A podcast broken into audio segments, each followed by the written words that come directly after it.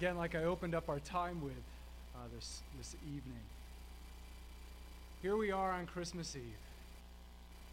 It's that special time of the year where we gather together with loved ones and uh, people we haven't seen for a long time, possibly. And, and like I mentioned earlier, and I, I mentioned on Sunday, I think with especially with everything going on with the pandemic over the past few months, time has absolutely flown by, hasn't it? Time is a funny way of sometimes feeling like it's rushing past and we're futilely trying to grab a hold of it. And other times, especially when we're in pain or going through a time of grief, time just crawls by. It just goes very, very slowly, right? It never seems to end. There's also a funny thing about time with how God sees it and operates both within and outside of time.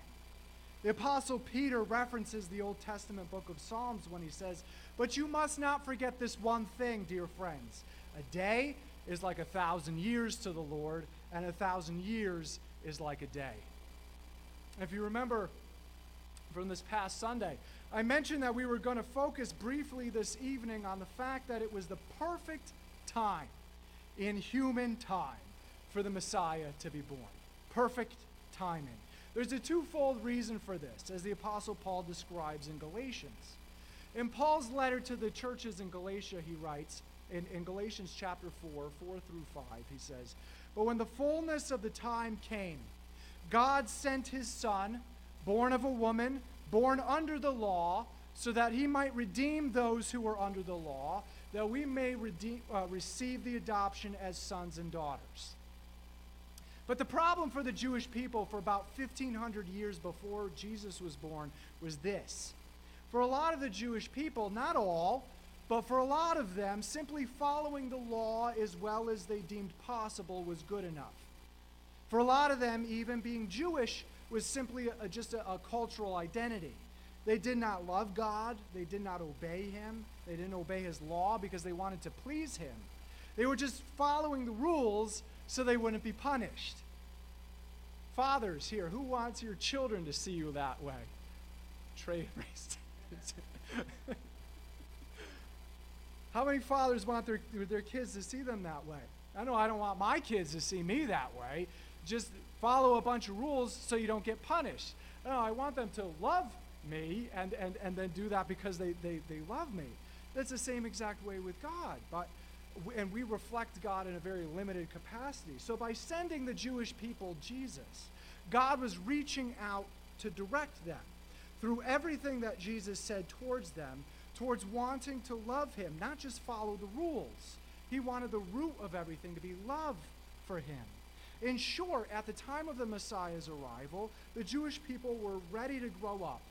They were ready to leave the confines of the Mosaic Law and receive the full realization of their sonship and inheritance through the Messiah.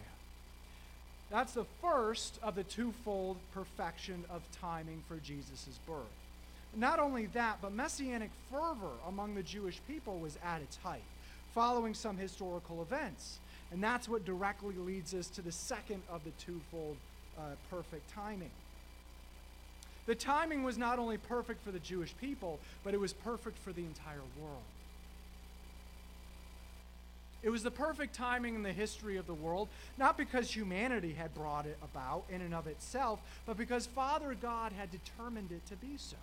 It just so happened that this timing coincided with the ripest time in human history. God had worked everything out perfectly for the gospel through his Son Jesus to enter the world. It was globalized enough to begin the work of evangelism. God had allowed the Greek culture and language to permeate the entire ancient European and Near Eastern world through the Hellenization program of Alexander the Great on every people group he had conquered. Everyone had some knowledge of how to speak Greek, and most spoke it fluently. That in and of itself kicked the door wide open for Gentile people to hear about Jesus very easily and very effectively.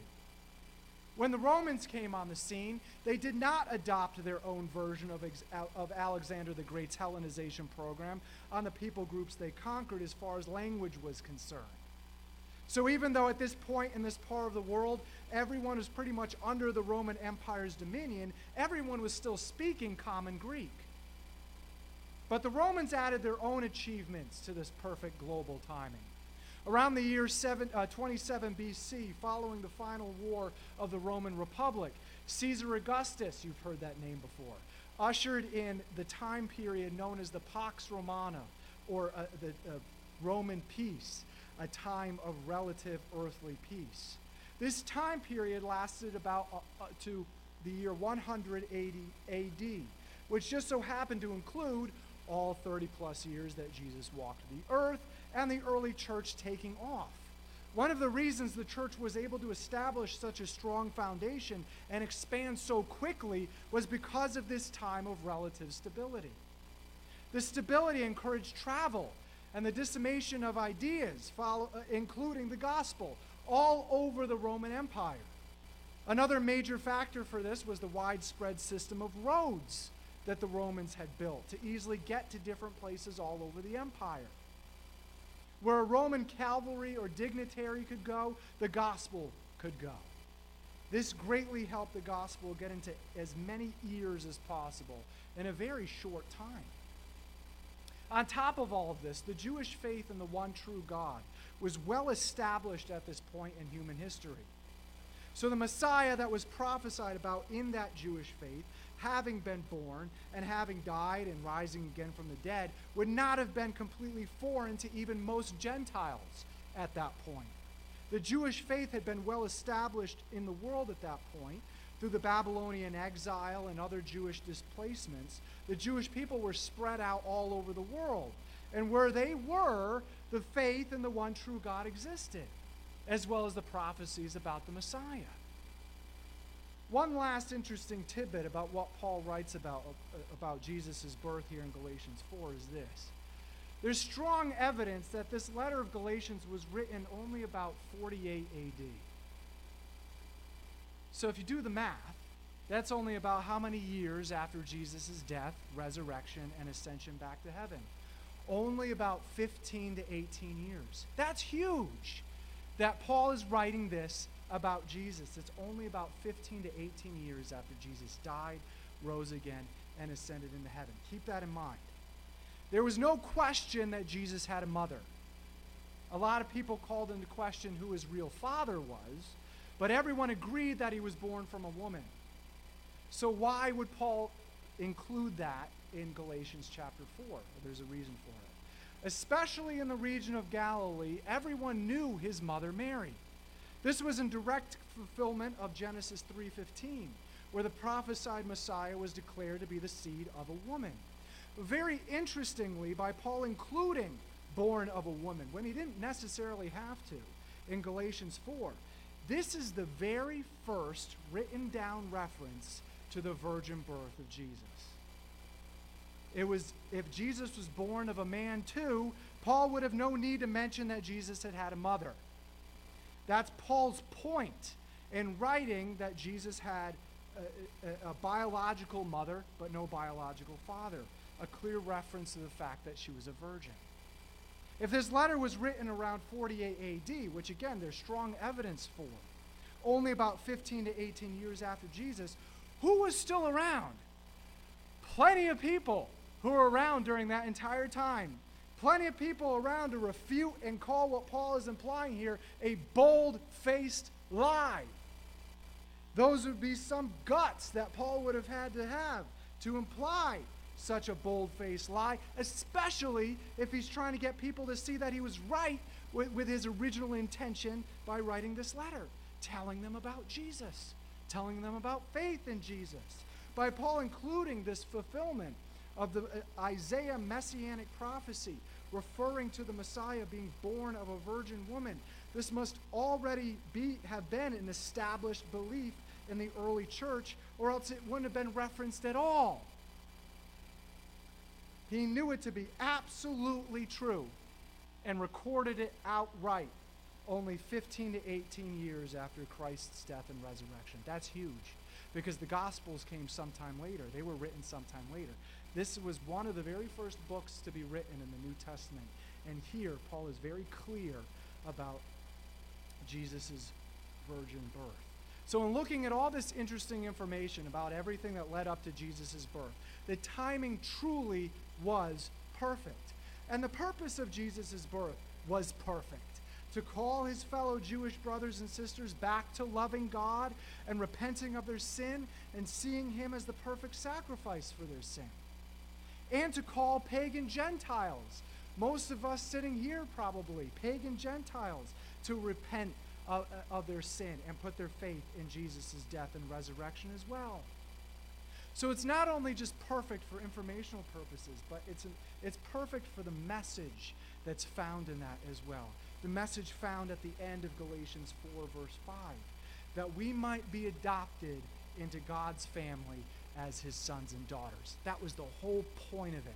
That was the whole purpose of it. The Bible is very clear that that adoption can only happen not through a cultural identity, not just by bo- following a bunch of rules as best of, as possible, not even just trying to generally be a good enough person. It can only happen by placing our faith in what Jesus did for us on the cross and then rising again from the dead three days later. That's the only way. If we recognize that our sin separates us from God and renders us helpless to do anything about it ourselves, and recognize that Jesus paid the penalty for that sin, death, both deaths, physical death and the second death or banishment to hell on our behalf, we have the foundation for our repentance, all the foundation we ever possibly could have. If we go to God and tell him that we repent and turn from a life directed by sin because Jesus made it possible to be forgiven of our sin, and we ask him for forgiveness of that sin, we receive that adoption into God's family. In short, we get the greatest Christmas gift of all. We get God himself. All of who he is, both in this life and for all of eternity. That is the greatest gift we could ever hope to receive during this Christmas season, God himself. As we celebrate the birth of our Savior and King, let us not only marvel and worship God for orchestrating everything in human history to line up perfectly for his Messiah's arrival, but let us also marvel and worship God for that Messiah making it possible for us to be adopted into God's family forever and ever. Please pray with me. Heavenly Father, we thank you uh, for this time that we've been able to spend together this evening. We thank you for the music that we've been able to sing together, the music we've been able to hear, hearing from your word, having that read to us, the Christmas story. I pray that this wouldn't just be the same Christmas as, as years before. If we haven't put our faith and trust in Jesus for, for salvation from our, from our sin, I pray that we would do that right now. And Lord, if we've done that, I pray that you would light a fire in us, make us excited about all that that offers to us, and make us excited about sharing that with one other person, especially as we're gathering with others during this week. And Lord, we raise your name on high, and to you be all the glory, and we thank you. We thank you that you saw us in our helpless state, in our sin, and you made a way for us through sending your Son to take our place so that we might be adopted into your family. I pray all these things in Jesus' name.